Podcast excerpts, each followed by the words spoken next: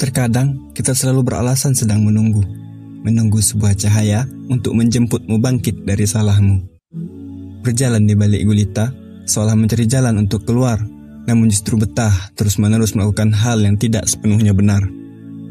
Dengan alasan dia belum menggapaimu, kamu terus-menerus memperjauh jarakmu dengan terus melakukan hal yang membuatnya murka padamu. Bukan dia yang belum menggapaimu, namun dirimulah yang tidak mau digapai olehnya. Lima kali dia memanggilmu dalam sehari, namun terkadang kamu menghadapnya dengan berat hati. Teringat tugas, pekerjaan, bahkan pacar. Sesuatu hal yang tidak boleh difikirkan ketika ragamu berserah diri padanya. Bahkan, terkadang kalamnya menegurmu, namun kamu terus abai.